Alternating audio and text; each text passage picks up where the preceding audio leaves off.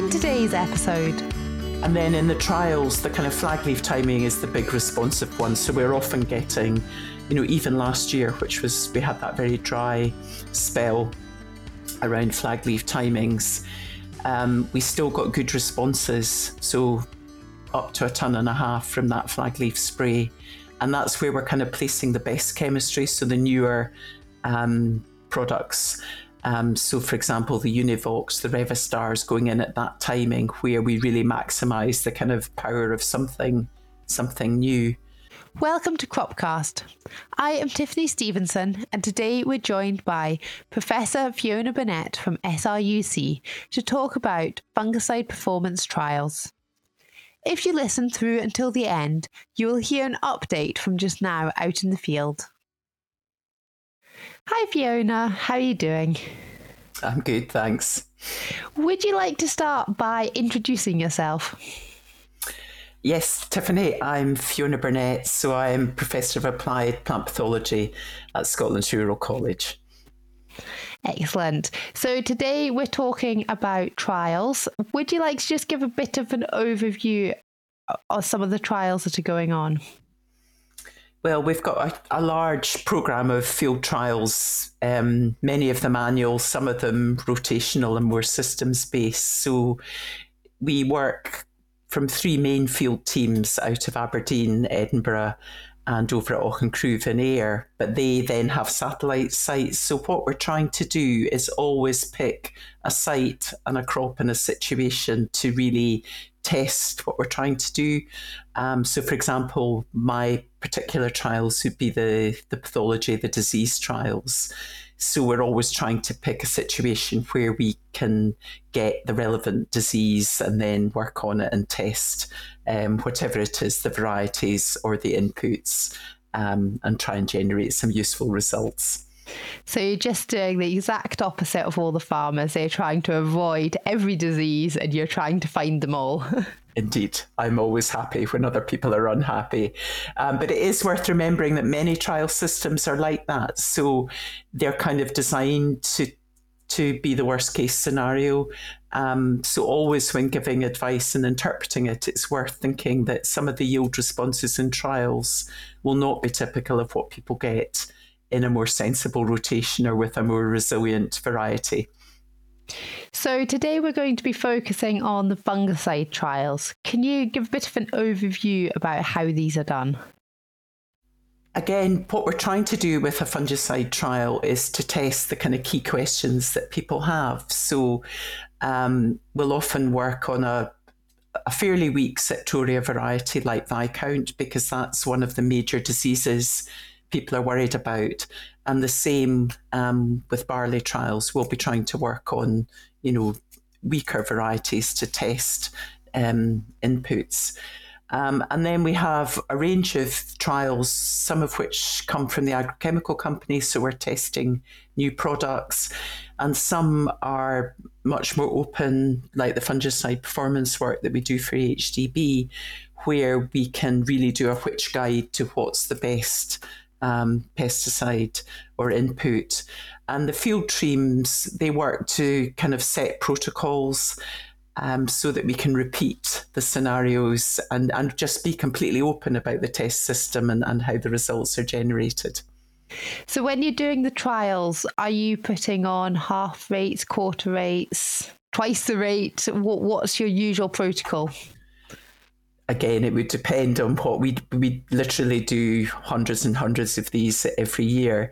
Um, but as you're hinting, working with different doses of inputs and different timings lets us really explore how the individual fungicides work, um, where their kind of weak points are, and also how we can put them together into programs. So we test them kind of individually.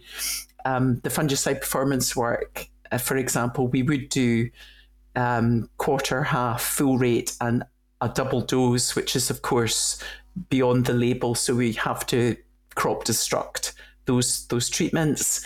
Um, but that really lets us explore where the optimum doses are and give advice on how they sit relative to one another.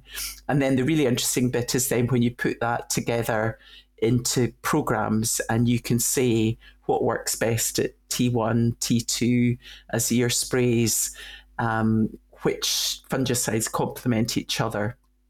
And that, of course, lifts it to the relevant piece um, that growers and agronomists are interested in is how it actually hangs together as a programme there's definitely a lot going on. It'll take a lot of keeping on top of as well um, when there's so many trials going on. So I think to begin with, we need to focus down on winter wheat um, and just na- narrow this down a little bit. So you were mentioning before about Septoria. What sort of work have you been doing on Septoria and what are you seeing? Septoria is just one of these really difficult, it's you know, it's in with us every year. It's kind of endemic in, in wheat crops. Um, and as a trend, the kind of warmer, wetter winters are helping to bring that disease um, forward from you know autumn into the spring. So we're you know we're working with quite a heavy load, and we're really at the limits of what we can do with our our chemistry. So we're working um, on fungicide resistance aspects there but we're also working on varietal resistance too. So, one of the reasons we have quite a heavy septoria problem is that historically we've had quite weak varieties. Um, and then some of our practices, um, drilling early, for example, also means we're more likely to get septoria early in the season. And of course, in Scotland, there are plenty of good reasons for wanting to get a winter wheat crop established before um, autumn and winter weather, you know, cuts off field operations. So we know some of our crops are already at quite high risk. So we're working on all those different aspects of septoria. So I feel like it's a case of pray for a really cold winter and then we won't need to talk about fungicides. Well, we've often not it's not a joke that a frost does more than many um, autumn or winter pesticides. Um, so generally, again, we're, we're starting the programs in the spring. Um, having hope for a nice cleanup. Of course, the trials last year were typical of, of commercial crops in that they had had a nice warm, wet autumn and carried quite a heavy disease load into the spring. So our trial results from last year were already, if you like, back footed by quite a lot of disease. But that's exactly what you were wanting and what you were looking for. So then you were able to test products out. Yeah. So, what were your findings product wise on treating Septoria? So, we know that of our existing azole chemistry, we've, we've got um, prothioconazole and uh, so that newer azole. So, we see that decline in the azole chemistry. Um, and we see it just a little more pronounced every year. Um, and then that's why by working with SDHIs or QIIs, um, we can then bring new chemistry to that control. Um, and then, you know, it's always exciting when we get new products coming through. So, for example, we had a new SDHI um, launched um, just this autumn, which we've been testing for a number of years. Um, so, again, we can see how that slots in uh, relative to existing chemistry. So that new product is that now out on the market, and did you see good things in the trials? We did. It's it's Iblon is its trade name, um, and it's it's it's if you like, it sits with the, the best of our existing chemistry. So it's great. It has broad spectrum, so it's active against rusts and septoria um, which is really helpful that it has no weak points. But it's I'd also caveat that by saying it's not better than anything we've got at the moment. So it's great that it's competitive with the best of available chemistry and it's you know a new tool, but it's not that get out of jail that we kind of hope for that somehow we can keep relying on new fungicides and new introductions. So I'd just put that fantastic to have new stuff there um, but that little caveat that it's not the kind of a reason that we can forget about resistant varieties and other sensible things in our programs. Yeah, there's definitely not one hit wonder with something that's coming out. Everything mm, seems to just be helping and holding each other up a bit more rather than making a revelation. So, when you're thinking about your Septoria program, is there timings that some products are better than others? Yes, and again, that's where it then gets interesting putting it together, where um, you know, for example, last year the trials again were like commercial crops, that there was quite a lot of yellow rust early on, and often in varieties where we weren't quite expecting it. So some of the newer ones, like um, Bairstow, we were beginning to see rust. So that's an example where we would try from the trials to use alternative chemistry. So we quite often use a in, in there because they're still very active on rusts and we're kind of forced to bolster that with a with an azole and of course that azole chemistry we are worried that we're kind of reliant on at all our subsequent spray timings but that kind of is where, what it is. Um, and then for T1 again the trials are kind of typical. We were seeing more eye spot in the trials. And again some of that relates to you know warmer wetter winters and to weak varieties. Um, but that's an example where by mixing an azole and an SDHI, we actually get quite good broad spectrum activity, and the SDHIs have a place there in trying to manage the eye spot as well. So Septoria is our main target, but we're always trying to keep an eye on the other things. Um, and then in the trials, the kind of flag leaf timing is the big responsive one. So we're often getting, you know, even last year, which was we had that very dry spell around flag leaf timings, um, we still got good responses. So up to a ton and a half from that flag leaf spray. And that's where we're kind of placing the best chemistry. So the newer um, products. Um, so, for example, the Univoq's, the Revystar's going in at that timing where we really maximise the kind of power of something, something new. Um, and then the head sprays last year again in the trials proved really important because we had that just steady rain, rain, rain over the summer, um, which is just really conducive to head diseases and things. So again, that kind of early um, year spray where we could prevent some of the sooty molds. Uh, and again, we were reliant really on azoles at that timing. So you mentioned um, that you look at different dose rates when you've been doing the different dose rates, have you been seeing that some chemistry potentially could be putting less on or some that you're needing to put more on? What's going on there at the moment? I, I always try and argue that dose rate is the ultimate decision that the person in the field should be deciding. So when we're using dose rates, it lets us do a kind of which guide to go. Actually, we know, for example, that Revysol is a stronger azole than prothioconazole. So you, you would be using different dose rates and you could compensate to some extent by coming up the dose rate of prothioconazole. But you could also just switch to a stronger form of chemistry.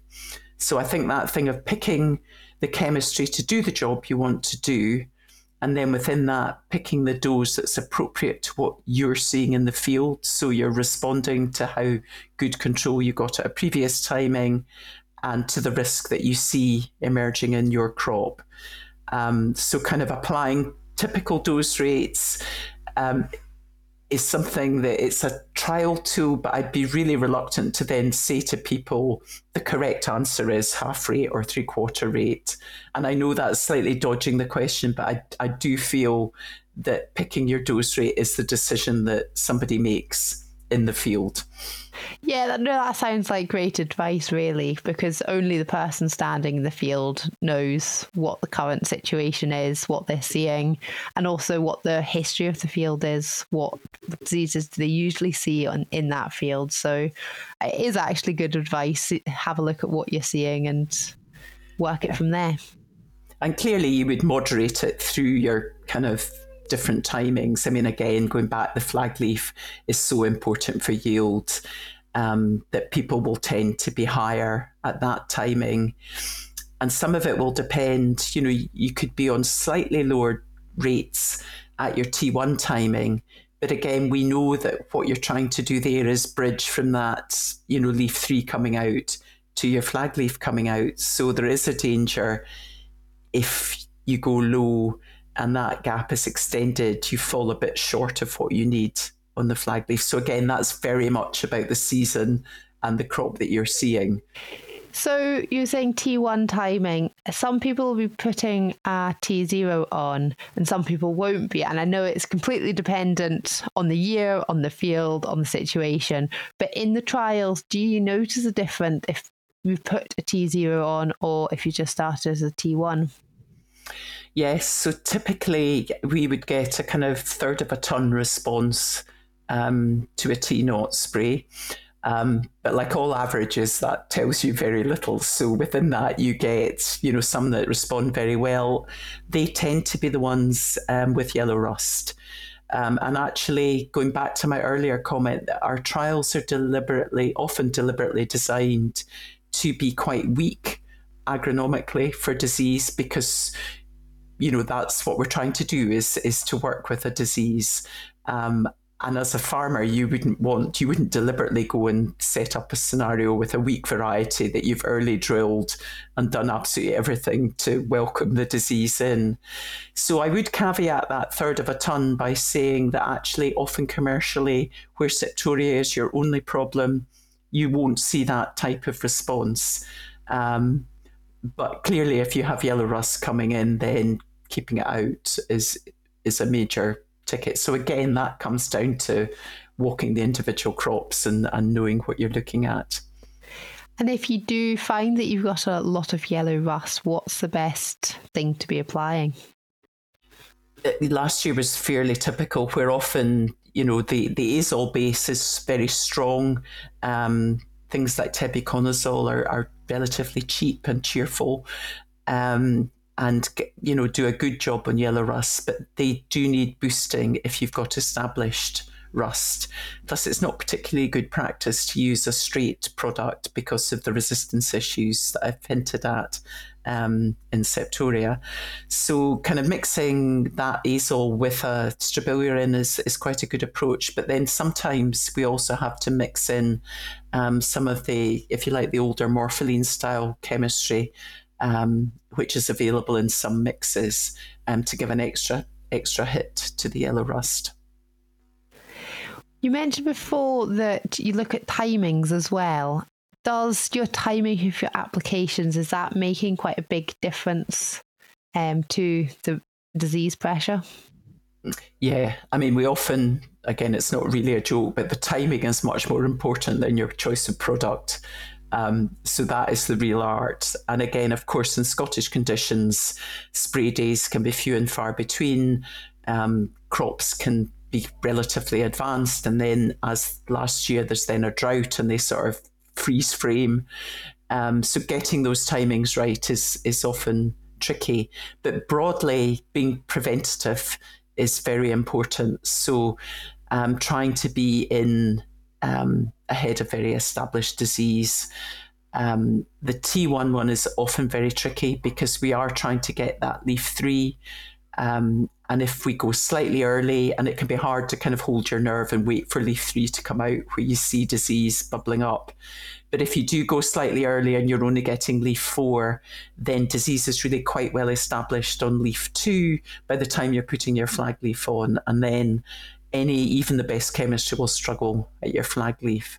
So yes, it's a black art getting your timing right, but it's it's more important really than the dose or the product.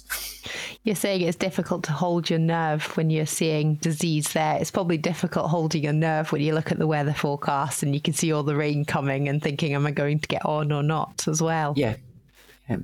Uh, and again, we you have to be practical that um, you know, and again, that's one argument that people will use for using, you know, T naughts that you've already covered. Just that if you've got a lot of acreage to get round uh, and limited capacity, then there may well be a practical, pragmatic reason for doing a T naught that is less about the yield response that you'll get and more about the fact that you've got some early um, control onto the crop. Um, but similarly, if you're in a position that you know you can leap onto things, um, you, you, could maybe drop that T naught. So it's absolutely horses for courses. And of course, in the trials, we have the added luxury that they're mainly hand sprayed. So it's much easier to get a person and a boom sprayer, a hand sprayer out over wet conditions in little windows of opportunity than it is to get, you know, farm scale sprays applied. Yeah, it's a very different situation, isn't it?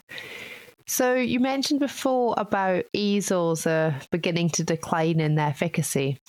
What about the other products? Are they managing to keep up their efficacy? And is it consistent with previous years, or has this just been an unusual year because it has been very wet? So again, we've we've no particular alarms from what we saw control wise in the field. Um, so still where we were combining azoles with SDHIs, we were getting acceptable control. Um, but within those isolates, we know that SDHIs are a much newer group of chemistry. But every year we're seeing a few more mutations in Septoria that just make it a bit less sensitive to that SDHI chemistry. Um, and every year we just get more complicated isolates of septoria. So I'm not aware of any new outliers that are particularly alarming in terms of how easy they were to control. But we do know that within that population, it's just getting more complicated, more mutations are building up. And what you start to get is them combining in the one septoria background. So you get isolates out there that carry quite a lot of mutations, both to the azoles and to the SDHIs. And that again, it just flags how careful we have to be at using mixed chemistry.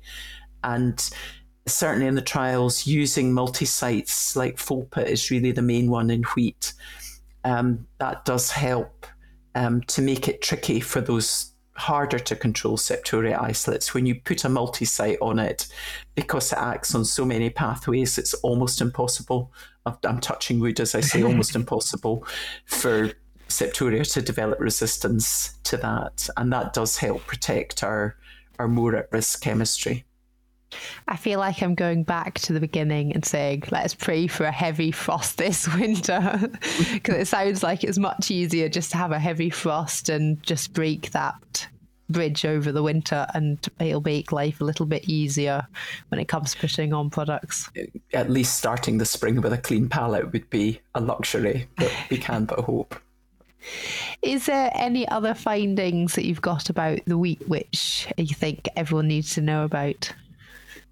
I think the, I mean, there's always a lot of interest in the varieties that we're we're testing, um, and hopefully people got a chance to see varieties up and coming in trials. Um, but it's always useful if you can look at the kind of untreated and the treated um, data because the the variety test system has quite intensive fungicide inputs. So, for example, some there was a lot of interest in LG Redwald um, so a soft wheat, which at our East Lothian site we got fantastic yields, uh, you know, for the treated ones, so over 14 tonnes a hectare, which is good even by East Lothian standards. But it had a much lower untreated yield, so that idea that some varieties need a bit more um, input.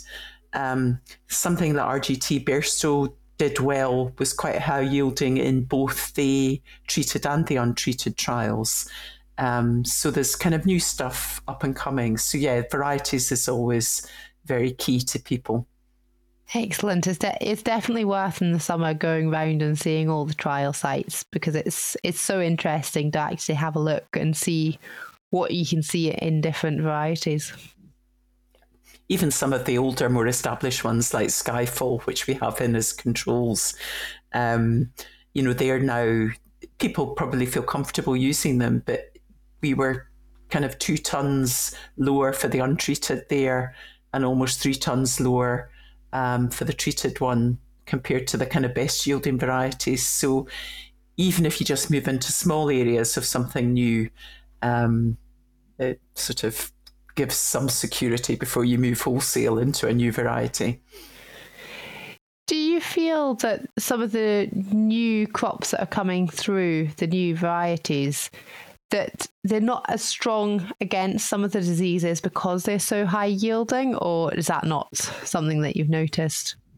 I, I think I'm pleased that actually the, the value of varietal resistance is being recognized. So people kind of know that they're on the extremes of what we can do with chemistry and are paying much more attention um, to more resilient varieties. So this average Septoria rating has crept up, which is really good.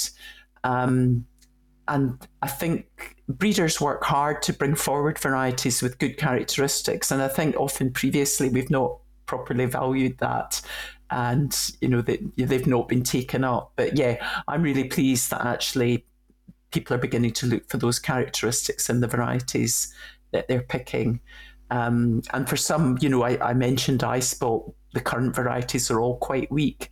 But again i think people have that more in it as a target now. So hopefully we'll see better varieties coming through on that front as well it's great to hear that that's what the breeders are working towards now because it'll help the chemistry as well and help give an extra level of help to the plants as well. No, absolutely. So, what are you currently working on on the IPM front?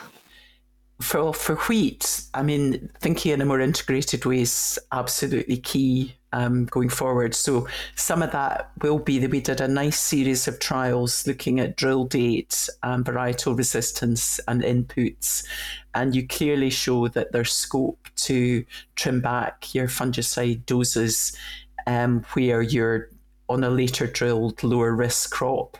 Um, so that's kind of quite a basic example of IPM. Um, but we're also working on some of the um, elicitor type products um, where uh, by applying them earlier, we can sometimes reduce inputs. Um, and that's quite an exciting area. It's still probably um, some growers are experimenting with that, um, but it's still not common practice. But some of those newer innovations um, are coming to the fore. And there's also a lot of interest in the link between crop nutrition and the health of a crop. And again, it's something that's interesting to explore, but not yet very practical when it comes to messages going out to growers. But um, that idea that by testing a crop and at least avoiding some of the obvious deficiencies, you can keep a crop in better health and it will be more resilient um, to diseases and other stresses. So that's quite an exciting area in the trials at the moment.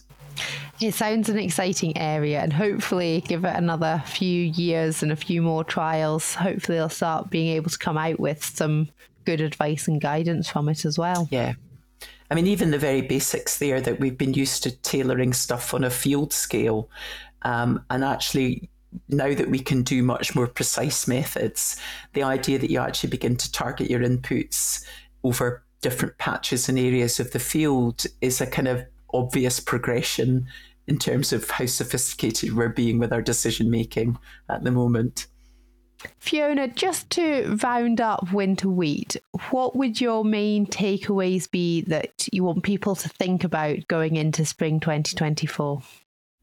Starting on the right foot, so making that T naught decision um, and basing it largely on whether you've got yellow rust um, and your capacity to get round at T1 I think trying the newer chemistry at the most responsive timings, um, so that flag leaf decision. I think my top tip would be to plan out the types of products that you are thinking of using so that you can alternate and mix through the season. So get that framework. But then, as we've discussed, pick your doses based on what you're seeing. So that's your flexibility when you actually get to the reality. Um, so yeah, plan ahead, but be responsive to what you're seeing.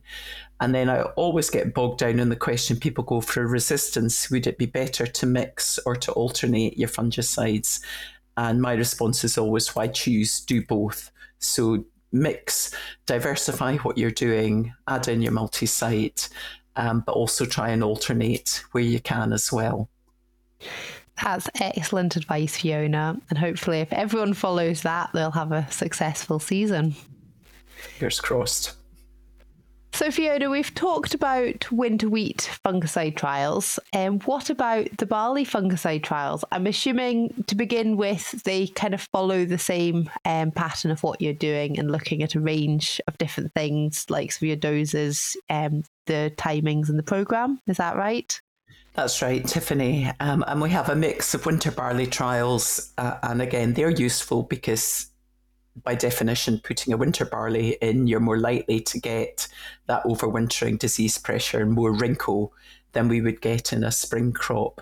But obviously, we do a lot of spring barley trials as well because that's Scotland's major barley crop.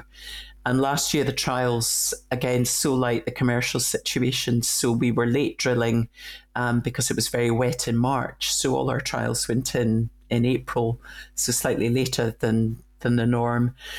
Um, and then they were all in that very dry period.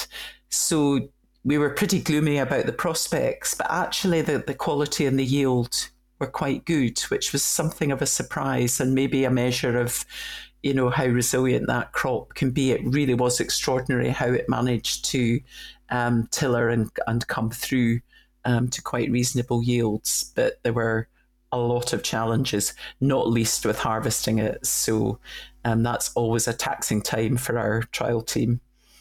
I think harvest this year was a taxing time for all the farmers as well, not just the trials yeah, team. We shared the pain. Yeah, it's been an interesting year. Um, so, having been an interesting year, did you see any unexpected results um, in the fungicide performance trials? So again, we actually managed to generate quite good levels of disease. So ramularia is one of our major targets. Um, and again, that's an example where commercially there actually wasn't very much ramularia out there. Um, but because we put the trials with weak varieties onto sites um, where we get quite high moisture levels and really work hard to do the wrong thing to get ramularia, um, we got some quite interesting results there. And actually, encouragingly, it's another disease we worry about resistance, but actually, we got quite acceptable levels of control from our azole and from our SDHI chemistry. So that was was encouraging. Um, and again, we have new products coming through that are not yet at market. Um, so there's a little bit of respite if you like, coming through. But again, I put that heavy caveat on that we can never, never rely on a on a new fungicide tool. It'll be lovely if we get one, um, but we need to keep doing other correct things agronomically too. So the new products which you're trialing at the minute are they likely to go through another year of trials, or might they, be? They'll go through another year before they're before yeah. they're launched. Yeah. So we're we're still going to have to wait a little bit of time for those, but as you said, it's probably not going to revolutionise it. No, it'll be helpful, but yeah, yeah. not a total game changer. So, thinking about controlling Rhyncho in barley, how are you controlling it and what are you seeing? Rhyncho's really, of the foliar diseases, the most damaging to yield where it comes in. So, for the winter barley crop, again, tip number one would be a more resistant variety. Um, but often that's somewhere where we see the T naught doing quite well in trials because it's another disease that's really hard to eradicate and much easier to prevent. And we see um, chemistry still being quite strong. We see good control from the azoles, um, and we also see good control from the SDHIs. So it's a brilliant opportunity to be able to mix and alternate what you're doing, particularly on the winter crop where the pressure is more intense. And in the spring crop, again, this trial year was quite a good example because the crop had to come through very rapidly and then it was quite dry. Most of them grew away um, without any significant Rhyncho pressure. So, again, that idea that you're tailoring your inputs, there might be no particular need to really target Rhyncho in a spring crop. Um, so, that should be a kind of field by field decision that people can make. It's great to hear that you're seeing that all the products are working as they should be. That sounds quite positive that you're not seeing so many declines like you saw in the wheat. Yeah, I mean, we keep an eye on it. We know that the azoles, they're, you know, have a range of efficacies. But I think it's been really helpful over the years that we tend to be on slightly lower doses in barley. And we know that that's helpful from a resistance management point of view. The more you use, the more you crank the resistance handle. So we're using lower doses, and historically, we have been good at mixing as well. Plus, we've got the strobilurin still strongly in play. whereas in wheat, the strobilurins, of course, have failed for Rhyncho, uh, for septoria. So I think that that's been helpful in the barley context at keeping them um, with good efficacy. And of course, we can use the multi-sites on barley too. So that brings in a kind of another leg on our chair. Excellent. So, as there is quite a lot of strong products out there that are having an impact and using them together is working well, what sort of types of products would you be using at each timing? Always a mixture. And again, we're usually very reliant on the azoles. So for a long time, prothioconazole has been the kind of um, main azole in, in barley and still very effective when it comes to to Rhyncho. Um, and still quite, you know, mildew creeps into some barley crops as well, and we get some preventative control there from Prothio. But again, we have Revysol, that newer mefentrifluconazole azole, um, and it's particularly effective at ramularia. Um, so it has a, a, a, niche there. You have to be a little careful with timing, um, but it's it's an example of where you can slot in different different chemistries. And what about for a head spray? Because I know this year everyone was much more concerned about what was happening with the head. So, what what would you be looking at there? Well, that's an interesting one in barley because historically, you know, our last timing, that T2 timing, is aimed at kind of ear emergence or booting. Um, and we've done a, it in a wet summer where people begin to see sooty molds creeping in we always get this question about, you know, is an ear spray on barley going to be helpful? And our, our trial results really quite clearly show that on spring barley, we've never seen a yield response to an ear spray, so a T3. Um, so I can really be quite comfortable in saying that about the spring barley crops. Uh, very occasionally on the winter barley crop, we see a, a small yield response but again, it's so rare to get a yield response, and often by the time you're seeing sooty molds, you're beyond the ty- the last application timing of anything that will be effective anyway. So, yeah, I really steer away from tier th- T3s on, on the barley crop. Um, it, it's it's hard where it's a wet summer and you see things begin to blacken. This year was typical. We were seeing Microdochium fusarium um, and sooty molds coming in. But by the time you're seeing them, there's really nothing nothing to be done. Shut the gate and don't look. Well, hopefully we won't have a repeater this year, next year, touch wood, but hopefully the weather will be a little cheerier and people won't be having that worry on their hands. It's overdue, yep. so, when you're thinking about the winter barley program, um, what else are you thinking about?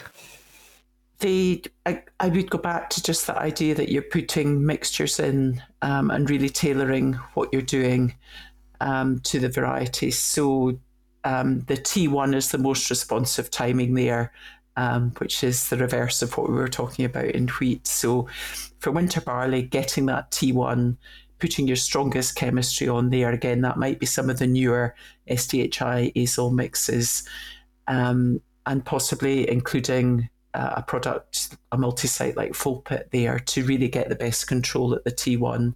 That's your key.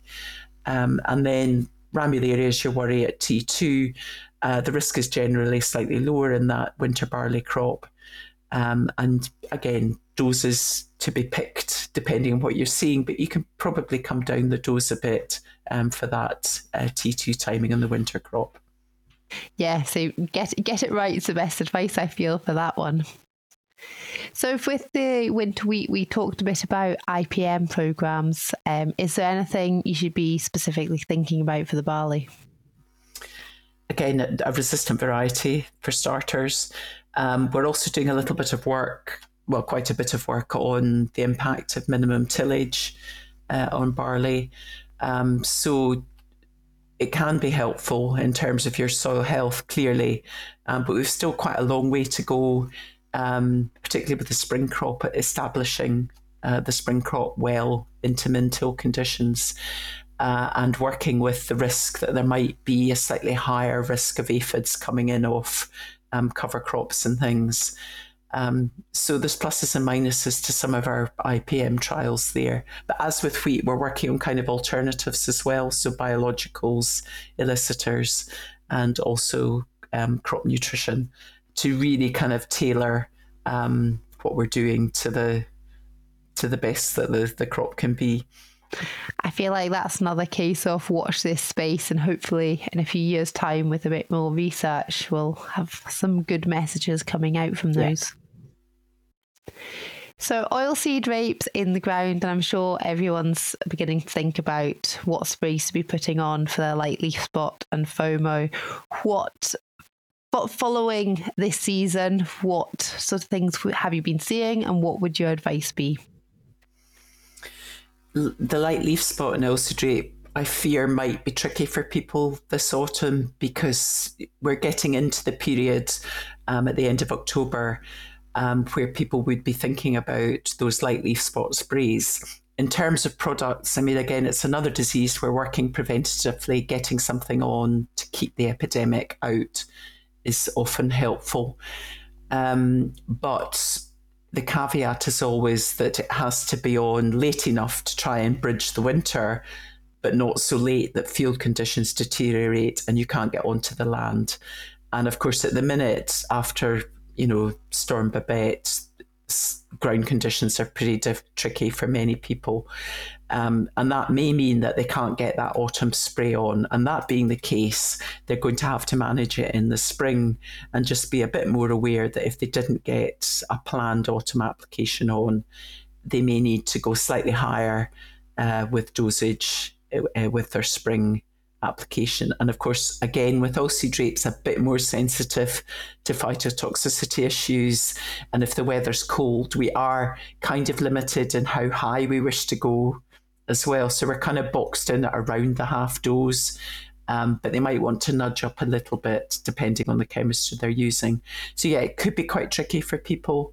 Um, certainly, where some some soils are draining remarkably well, um, and they can probably continue quite well. But for others, it will be trickier at the moment. Yeah, the weather not never seems to help anybody, does it? No, I mean this time of year is usually tricky, but this year is even trickier. And there's no real change to chemistry that's available for oilseed rape, and a change to efficacy either. No, so I think in terms of the chemistry that people are used to using, um, you, you, know, we've been quite reliant on azoles like tebuconazole uh, and prothioconazole there, uh, and some of the mixed SDHI strobilurin chemistry. So in trials, they're all much of a muchness. Again, it's more about the timing and the dose than it is about the product, although some of the newer mixed products yield slightly better in, in trials. Um, but yes, there's nothing particularly new in terms of the messaging, no sort of brand new um, savior that um, I can do a big reveal on. Um, and I think people will broadly be using what they're comfortable with and what they have used before. Well, fingers crossed that the soil drains well and people can get on this autumn to make it easier in the spring. Indeed. Fiona, there's been a lot of great information there, and I'm sure there's a lot of people dying to hear more about it. Where where where will they be able to find out more? if people want to pick up more, and it's always hard to hear information like this, it's sometimes easier to see charts and graphs. The easiest way would be to come to one of the agronomy roadshows that we're doing in January in partnership with the AHDB. So we'll be touring Scotland, uh, and people can see the detail of the variety results, the fungicide results some of the newer integrated stuff. And we'll be doing a piece about biodiversity benefits to arable farms as well. So that would be great. And then there's also links. You can look at things like the variety results on the AHDB's own website. So again, if you really want the particulars of which variety and which site, you can get as much data there as anybody could wish. Have a look in the show notes and we'll link what Fiona's been talking about. And it would be great to see as many of you as possible at the Agronomy Roadshow. Thank you, Fiona. Thanks, Tiffany. Next up, we have the update from out in the field. Hello, my name is George Chalmers, and I'm a consultant with SAC Consulting. This spring has been very challenging for farmers as they try and establish their spring crops. We're starting to see the sunshine and the soil warming up, and we're now seeing more and more fields starting to brear. The crops should start racing through the growth stages, hopefully, but unfortunately, that also means that the weeds will do the same. It now means that we need to start thinking about our weed control strategy. You need to really know what your problem weeds are. Is it grass weeds, broad-leaved weeds, or is it even wild oats? Remember, some weeds are more competitive than others. You have more upright weeds, such as wild oats or cleavers, that can cause real harvesting issues and also potentially crop quality problems. And you've got other weeds at the other end of the spectrum that are quite prostrate in their nature, such as annual meadowgrass, that can look pretty bad in the field, however, don't cause so much of a problem, certainly not in terms of crop yield. Ask yourself if you have a potential weed resistance problem. We're seeing more and more issues with, for instance, chickweed, not in herbicides struggling to control it. Maybe you need to start thinking about using a different chemical with a different mode of action. What are key considerations at this time of the year when it comes to weed control? Firstly, know your weeds. Match the herbicides and their rates to the weed spectrum on your farm. Secondly, do you have resistance issues on farm? If so, think about using herbicides with different modes of action. And finally, going early with spring weed control gives you the best chance of effective control and also reduces competition to the crop. Thank you for joining us today, and thank you to Fiona for being an excellent speaker and giving us lots to think about. If you've enjoyed this podcast, please make sure you subscribe and follow our podcast so you're updated when new episodes come out. If you have enjoyed the podcast, why not try listening to one of the other Farm Advisory Service podcasts? The Rural Roundup has a quarterly spotlight on policy, where the team are joined by Professor Stephen Thompson from SRUC's Rural Policy Centre, where he shines a light on what's currently happening with rural and agricultural policy. It's definitely worth a listen. Thanks for listening, and we'll see you again next time. The Farm Advisory Service Podcast. Audio advice on livestock crops and soils, environment, rural business, and more. Brought to you in association with the Scottish Government.